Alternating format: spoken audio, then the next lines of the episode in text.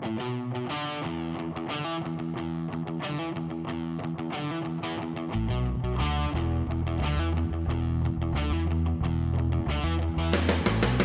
the Petersen Automotive Museum, this is Car Stories. My name is AJ. Today we are out in La Cañada visiting Mr. Cobra himself, Lynn Park. Lynn, thank you so much for having me over. Well, thanks for giving me the opportunity to be here. Uh, you are someone who's been on my radar for a couple years now. When I first started working with the museum, uh, I saw you bring a, a couple Cobras out to a cruise in, and I did my homework on you because it was actually rare for me to see a real Cobra. You know, I've grown up seeing so many kit cars in my life. I was really impressed seeing a real one, and then I found out this man has several, over 10, and uh, I found that interesting, and I wanted to sort of get your story and see what got you into Cobras. And we'll start off with what uh, was your earliest automotive memory? Well, my earliest automotive memory was probably when I was uh, a teenager and working in a gas station, just taking apart cars, fixing cars, uh, working on my mom's 56 Ford, and, and just generally playing with cars. And as soon as I got my driver's license, I took my uh, mom's 56 Ford and put a great big Edsel motor in it, and I had my first hot rod. What did she say about you taking the motor out and putting in a bigger motor in her car? She said, "You better not leave me stranded." Did you? was it a good car? that was a good car. It it ran well. And did you grow up here locally? I, I grew up in the valley. I was in Northridge, and uh, I, I was born in downtown Los Angeles. Moved to San Fernando Valley when I was ten, and lived there until 1963. When was the first time? Because it sounded like you were into cars pretty early, but when did you first learn about the AC Cobra? 1962. I was a Ford hot rodder with my Edsel powered 56 Ford my sister's boyfriend was a sports car guy. He had a little Lotus Elite, and we always talked back and forth about which one was the best, you know, handling and cute or brute power. And all of a sudden, one day he came home from school and he plopped down this issue of Road and Track magazine that had a Cobra on the cover and said, Look at this. Here we are, a sports car with a Ford motor. And I got to tell you, I was at Shelby American the next week down in Venice, and that, that, from that point on, I've just been hooked on Cobras. It's kind of uh, kind of neat. He was a sports car guy. You were a brute horsepower guy, and this this AC Cobra seems like best of both worlds for something you both, who might you know the Lotus Elan guy and the Big Edsel Big Block guy wouldn't agree on. This is the one car you guys would agree on. We saw that and said, "This is heaven." I mean, it had it all, and it was at the time I was going to UCLA, so I was very close to Venice and I just started going down there. They they thought I worked there. I was there so much. But Shelby thought I was going to buy a Cobra. I had a, a 62 Ford at the time that I had rebuilt from a, a junkyard wreck. It had been stripped and I put it back together. So they thought I was going to buy a Cobra and they treated me well. And my gosh, it was just, it was heaven. I couldn't afford a Cobra at the time. So I took an AC like they did, basically, and, and put my own Ford motor in it. You did that on your own, yes. not through Shelby. Yeah. When I when I was down there and saw all this, I said I've got to do this. So I just did it myself, and drag raced it until I went in the army in 1967. Was it as easy as just putting a 289 motor in a in a light car, or was there more modifications that needed to happen? Well, at the time, it seems very easy. We just put this big motor in, and well, you start breaking all the things that Shelby broke. You know, you break axles and you break stub axles and you break this and that, the other thing. But before long, you go through the same learning curve that they went through, and you've got a pretty dependable car. And you said you drove down the next day to Venice. So was this early on? Were they early into production? Was Shelby? Did you did you really know a lot about Shelby before this? Never heard his name. Really? And it, and what was your first impression? Was he there when you drove down there? He was there. I mean, keep in mind, this is in the early days. He was there all the time, friendly, outgoing. But again, he's a car salesman at this point. He, he had a business to promote. Exactly. He thought I was going to buy a car, and it was great. I mean, they, they treated me very nicely. What happened when you found out you didn't have the money for a car? Were, were they just as nice? Did they you get to hang out with the crew? They, they were always very nice because by this time I had struck up a, a good friendship with this friend of mine who worked there, and um, I was there seeing him, and they would paint the cars that got damaged in transit over here, and and he had done the same thing and put a Ford motor in his AC, so it was a natural hookup with him. And he painted race cars when they came back from getting damaged. He did all their uh, their advertising work. Ford had a contract with Shelby to do prepare cars for Ford's advertising, and he did all of that work. So I was I was just a fixture down at Shelby American how did your relationship with Carroll Shelby over the years evolve? Because you went from, I guess, this young and eager uh, lover of his cars to, in his lifetime, still sort of the the collector and the historian of Shelby. He watched that, and you were with him for that evolution over all those years. I was, and what made it even more fun is during kind of the interim in there in the 80s and 90s, I sold him wheels for his Cobras that he was making and that we would call replicas, but he bought wheels that I made during that time as well. So it, it was a natural progression. In the mid 70s, we had the third annual Cobra convention for the SAC Club right here in Los Angeles, and I ran that. So he and I talked a lot and became pretty good friends again right then, and then just have never lost contact with him, and we just were very good friends uh, right up to the time he died. What's one thing people might not know about Carroll? Because what I always found, you know, I, I kind of grew up in the Carroll Shelby world of it was a, a trim level on a Mustang uh, you'd get from the dealership. And then you would see Carroll Shelby, and he was sort of everyone say the the consummate promoter, the you know he was a businessman, a salesman, and and then you it almost overshadows the fact that oh he was actually a very good engineer and a even better race car driver. So what is something people might not know about the personal side of Carroll Shelby? Well, yeah, he was an incredible driver. One day we were testing replicas and real ones out at Riverside Raceway, and my gosh, Carroll got no helmet, anything, just got into one of the and I forget what kind it even was, and drove it around Riverside so fast that everybody was impressed. But but that was the the exterior Carroll Shelby. What I appreciated most about him is he'd be say it in the pits or, or my pit at, in particular at Monterey, and he'd be signing autographs. And if someone were to show up. Uh, on crutches or obviously had a problem with, with some sort of disease or something, Shelby would stop that line and just talk to that person, giving him his undivided attention and, and forget everybody else. He had this soft side that most people never got to see. Really? That, that's very, and that's one thing I think a lot of people probably don't know about him. No, he, he on, on the, uh, outside had to be, you know, Mr. Businessman, Mr. Yeah. Race Car Driver, tough guy, um, a Texan, but, but inside, my gosh, he was just a, a soft hearted person. Well, as evidenced by his Shelby Heart Fund, Mm-hmm. But but there was a girl that worked at one of the restoration shops that, that Carroll was having work done, and, and she'd had a pre existing condition and, and couldn't get health insurance and had to have a fairly expensive in, um, operation done. And Shelby just said, "That's no problem. I'll pay for it." Do you think that came from his own heart condition? No, this was even before his he well, he knew he had a heart condition obviously from 63. Yeah. But no, I don't know. It just he had a soft side that uh, he didn't show very often, but it was certainly fun to see. And but he, as he saw this young car guy uh, in need of a AC Cobra, he still had to wait uh, until you can afford one to buy one. Yeah, he. I tried to talk him into giving me one, and he wasn't about. He's to not that it. generous. No. So when when was because now we're we're surrounded in Cobras where we're sitting. Um, what was the first time? When was the first time you bought a Cobra? Well, I got out of the service in late 1969 and said, okay, now I'm going to find a Cobra. And even 1969, they were still selling for you know four to five thousand dollars. That's a lot of money. Yeah. So I found a car that had been wrecked, not badly, but the front end was pushed in on it, and I was able to buy it for twenty one hundred dollars, which which I had to borrow. I mean, 20, that's still a lot of money for a kid just out of the service. And, and just to to sort of put it in today's terms, that would be like a kid today borrowing fifteen grand, twenty grand to go buy a smashed car, a damaged car.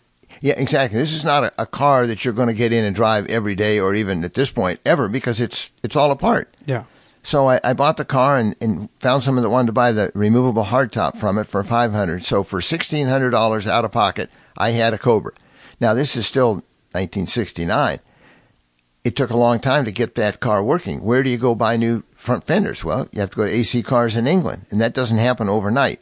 So it, it took a long time to get the car working and then by this time, I I kind of found another car or two that were wrecked. 19 late 60s, early 70s, people were wrecking a lot of Cobras. Was the the I mean, you must have had so many years of wanting and lusting after a Cobra and wanting to drive one and thinking what what's going to be like. Did it hold up once you got behind the wheel? Even more. I, so? I, mean, my, my own AC with the Ford was a lot of fun and it was great, but I I kind of turned it into a race car. It was it was fast. It really was. And so it became a car that was a little rougher to drive on the street. So when I got my first car, I resisted, first real Cobra, I resisted the temptation to put a bigger motor in it. And I drove it just the way it was. And it was such a dream. I said, okay, now I've got to do this again. And if, if one is good, two is going to be better, and three is going to be better than that. But because I never really had the money to go buy a perfect finished car, most of the first ones I bought were in need of some repair. And when did it sort of go from you just being this Cobra lover to this collector and and the sort of all knower of all things Cobra? Because I imagine people turn to you and go, "Hey, is this right? I'm doing a restoration. Is this where this goes? What you know? What kind of layout is here?" Well, it just kind of progressed as I worked on them more and more. You just happen to learn more and more about the cars, and and I really enjoyed working on them. Um, to this day, I enjoy working on them as much as I do anything. Uh, we have a lot of fun racing them, but probably um, early 80s into the 90s, and it was just my full time passion. I mean, I had a regular job that I had to do, but on weekends between soccer games and that sort of thing, we just worked on the Cobras all the time. And the more you work on them, the more you learn.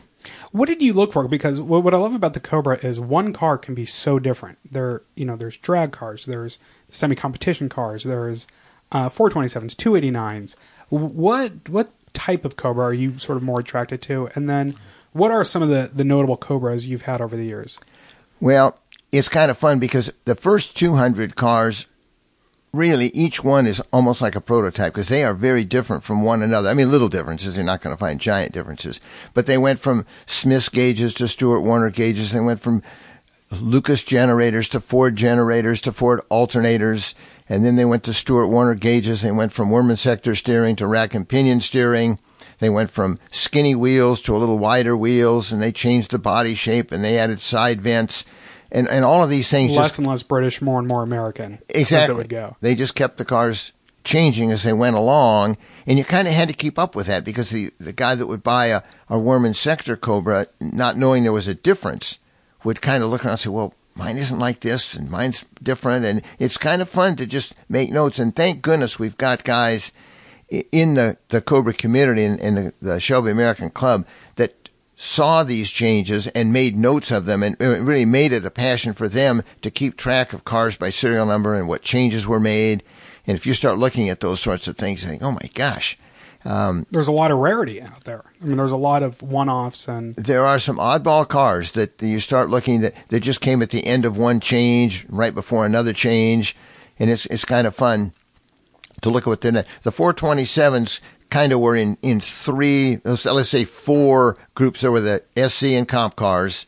And then they went to the 3100 series cars that had the square tail lights, a little bigger fenders in the front, little more mud flap effect. Then by 3200, they went to the round tail lights. They kept the oil cooler scoop, diminished the front fender flares just a little bit. And by 3300, they were back to, to 427 engines. All the 3200 cars use 428 engines. The taillight stayed with round. They dropped the oil cooler scoop on the last 100 cars. And, and if you don't know that, you'll be looking at a car and saying, well, wait a minute. This must have been hitting the front end because there's no oil cooler scoop. Well, the last 63 cars or whatever they were, 60 cars, didn't have an oil cooler scoop in the front. So you, you just learn these by looking at them, working on them, talking about them, and, um, and having a good memory always helps. This might be kind of a, a dumb question when I think of it, but it just dawned on me. With the 427s and the bigger stuff and the more heavier duty stuff, sort of later on, once he got it figured out, was there a time that that Shelby stopped using anything original AC? I mean, was it, uh, at some point he's just making his own chassis, making his own bodies, or was there always an AC platform he would start with? Well, the cars always came from AC cars. Okay. When they arrived here, they were a, a rolling chassis with, with Girling brakes and suspension, springs, seats, upholstery, gauges. So basically, the, the whole run of the Cobras, Shelby was just really putting in an engine and transmission. So even even the big stuff towards the end, it was still always starting with that AC rolling chassis. Yes. Um, what have been some of your favorite Cobras over the years that you have owned, and how many have you had over the years? Well, I've I've lost track, and I could probably resurrect that, but I. It's probably better just not yeah, to think about it. I haven't really thought about it. Yeah. But the second Cobra I ever bought was CSX 2010, the tenth Cobra built. And and that was fun because at the time it's just another car. But then you realize, what this is the tenth Cobra built. This is pretty early, and that to this day is one of my favorites. I still have it. We race it. It was um, invited to be shown at Pebble Beach. It won the first Best Ford award that they gave at the Monterey Historic Races, and it's just kind of an interesting car.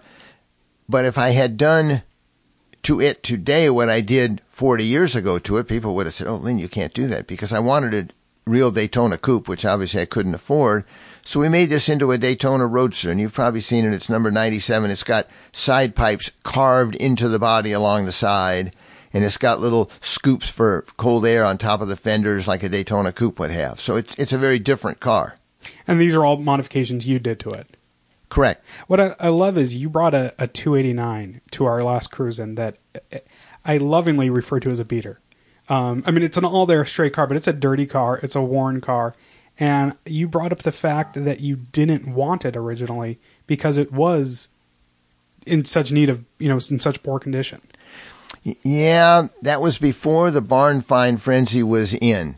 And at that point, 20 some years ago, yeah, it was it was a beater and that's being kind to it. Uh, my friend who helped me with that uh, calls it dirtbag and that's kind of become its name. But I was had full plans of restoring it and then all of a sudden, Carroll Shelby saw it, and he said, "You know what, Lynn? I'd I'd kind of leave that thing alone. Look at the people that are looking it at it when there's you know 40 shiny ones lined up, and there's one dirtbag. They they go over to look at dirtbag, but it has kind of become the standard, the benchmark." To which other people always refer when they're restoring a car. They want to come over and see what color this wire is or this bolt head. Just before you got here today, there was a guy from New York photographing the heads of the bolts that's used on the steering column and some of the suspension because he wants to make his restoration correct. Because it's that original, your car. It is so original. Um, I'm only the second owner, and the first owner only drove it for a few years until he parked it. He doesn't remember what went wrong. But he parked it under a blue tarp in his backyard. I mean, this was not a babied car. Do you remember what went wrong? Because you had to fix it to get it running. Eh, well, you know, when you get one that doesn't work, doesn't run for a lot of reasons by this point. Yeah. I wasn't sure what. I know the motor was fine. It wasn't anything to do with the engine not running, but uh, it could have been a carburation problem because I had to build, rebuild the carburetor, put a fuel pump on it, put a water pump on it. So it could have been any one of a number of things. What um when did you start to take the turn and you start to realize these aren't just used sports cars and these are now becoming sought after classic cars and the price is rising and they're collector's items? Well, I, I still don't like to think that way. I think that, I like to think that I own them because they're fun and, and the money is very secondary. I buy them because I enjoy working on them, racing them. My two sons race with me, and, and we own and drive these cars because we love them not because they're a status symbol or because they're worth a lot of money down the road. I still like to think of myself as just an enthusiast that happened to find a hobby that can actually make a little money on instead of losing money. There's got to be there's got to be a handful of people in your life that you want to you want to take, you know, the Barrett Jackson catalog or you know, the the Gooding catalog and go, "Told you so." See? This this dumb hobby kind of paid off yeah, some of my neighbors that would see me bring a wreck home and they would say, "Oh my gosh, Lynn, what are you going to do with that? That's almost another eyesore for the neighborhood." And at that time, I, I, the money again didn't come into. it. I just said, "No, you'll be surprised what a nice car I'll make out of this." And sure enough, it turned out to be a nice car. And I don't think a lot of the, my friends and neighbors have ever realized what those cars are really worth. No, and it, it, they what I think I kind of like about him is you see a Ferrari and you know that's expensive. You don't have to be a car person to know that is a expensive exotic car. And and a Mercedes, you know, an old Mercedes looks very stately and looks looks very expensive. I, I don't think you know that in a Cobra. And in fact, I would say the real Cobras are probably are probably a little bit harder off because you have to tell people, no, this is real. This isn't. People probably you know, they, they might overhype a Ferrari, but they probably underhype a Cobra and think, oh, it's just another kit car.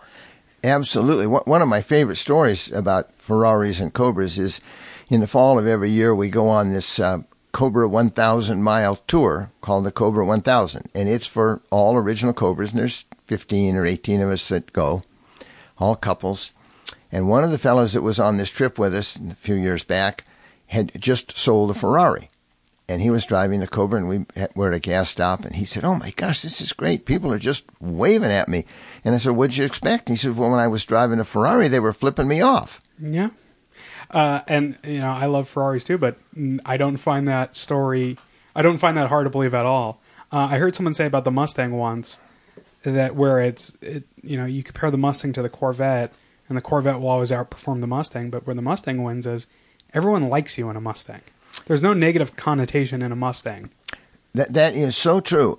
Um, Mustangs, they're an American car. Cobra's an American car. Uh, the, the closest thing I can relate it to is is driving a 32 Ford hot rod around. Yeah. Everybody loves your 32 Ford hot rod. They have no idea what it costs. It doesn't matter. It's it's an old car, and they kind of recognize it as such. And the Cobra's that way. People that don't have a clue as to what it costs, they just love it. The fact that you're out there driving it, it, it just makes sense to them. So in in your collection and the many different variants, the the 427s, the 428s, the 260s, the 289s, the drag cars, do you have personally have a for a, a Sunday drive or or just to work on, to drive, to enjoy a personal favorite configuration or setup? Well, I think it depends on where you're going. If you're going on a short drive, you take a 427 because it's it's a little more brutish, a little noisier, but the extra power is sure a lot of fun. You you put it in fourth gear and you just drive it. If you're going to take one of our thousand mile trips, a 289 is a little bit easier because it doesn't have the tendency to want to overheat. Um, it's not as noisy. It's, it's just an easier car to take care of for a thousand miles. And is there a um, is there a car? Are you are you sort of there as your collection rounded out, or is it always evolving? Are you is there? Do you ever have your eye on another Cobra? Is there something else you ever want to get out there? Oh, right now there isn't, but you know, somebody comes up with a car that they want to sell that might be better than one you have, and you say, "Oh, that's that's a natural. I'll just do that."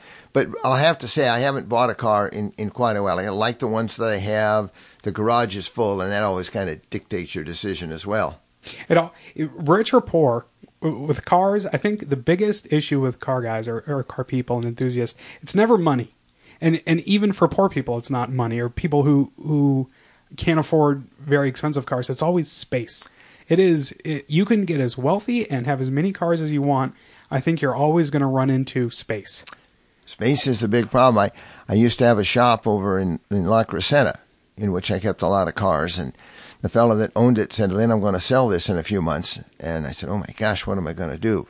And I also ran a business out of that building. My wife said, Let's just move the cars home. Let's build a bigger garage. And so we did. And now I've got my garage at home, and that is it's a finite size. It's not going to get any bigger, but I've always got a little cushion. I, I offer storage space to a few of my friends, uh, for which I don't charge them. I just keep the cars, but I always have that cushion. Okay, if there's a car I really want, one of those guys is going to get to move out. That's, that's that's a very smart idea. You, you give yourself the the illusion of I can't have another car because there's too much, there's not enough space. So you're not seeing the empty hole gun. I got to fill that slot with something. But at the same time, you do know when the good car comes around, you don't have to get rid of one to get another one, or you don't have to you know put on another wing of a of a garage. You know, people are coming to you for the restorations, and I'm sure you get nonstop calls about advice on buying a car. Is there something for someone who's looking to either restore or buy an original Cobra? Are there signs to look for, um, things to avoid? Um, you know, typical just buyer's vi- advice. The, the first thing I tell people is to avoid your own greed. Something that, that looks too good to be true usually is. Uh, we've got a book that tells you by serial number what's happened to each car in its whole lifetime. Um, granted, it's it's not perfect, but it certainly gives you a an insight when you go to look at a car. Okay, has it been rebodied? Has it been wrecked? Has it been stolen? Has it been missing? Um, has it been repainted? It tells you what color the car was originally. And these are the kinds of things that you really need to know going in. And you should check with someone like myself and just have them go with you or, or ask questions on the phone about little things you see on the car. There's always a tendency to not want to share your find with someone for fear they will try to steal your find from you. But I think that the Cobra's the group that helps you buy a Cobra, is pretty honest, and that just isn't going to happen. But it, you just have to be aware of the guy that's trying to sell you something that isn't what it appears to be. Uh, that's great advice, and I'm sure you know as these cars keep climbing and climbing, there's going to be more people uh, who sort of want to take advantage of that, and uh, for the unsuspecting customer, that could very easily happen. Uh, lastly, we talked a little bit about the replicas. Do you have an opinion on replicas? Do original Cobra owners do they like them because hey, it's more people can enjoy these cars, or is it sort of a mm, that's not a real Cobra? Well, that's kind of fun because when replicas started, and I mean, my gosh, they they started in the well early to mid '80s. Uh, ERA and Contemporary were building cars, and the the original Cobra owners didn't think a lot about it one way or the other. Yeah, I've got a real one, and that guy's only got a, a replica. But as they grew in stature and in popularity, you kind of have to embrace them and say, well, yeah, this one is really a good one. That isn't quite so good. Um, there's a lot of guys that can't afford a million dollar real Cobra. And what is it they say? Imitation is the sincerest form of flattery or yeah. something. And I've got a couple of replicas I enjoy the heck out of. Now, I've done a very good job on them. You'd have a very hard time telling that they weren't real. As a matter of fact, you, you can't tell they aren't real. And I enjoy driving them a lot. And where they're really nice is if you've got a friend and you want to go somewhere, you can let him drive the replica without worrying about it too much. Yeah, uh, it is great advice. And at the end of the day, you know, everybody's still getting to enjoy a car and enjoy driving. Exactly. I just don't. I don't think this uh, status symbol of having a real Cobra is a big deal when you when some of the replicas are beautifully done uh, and their owners are just as proud of their car as anybody is. And um, I say, I've got replicas myself, and, and I just enjoy them a lot. Well, that's great to hear. Lynn, thank you so much for letting me come out and talk to you. I'm glad you came.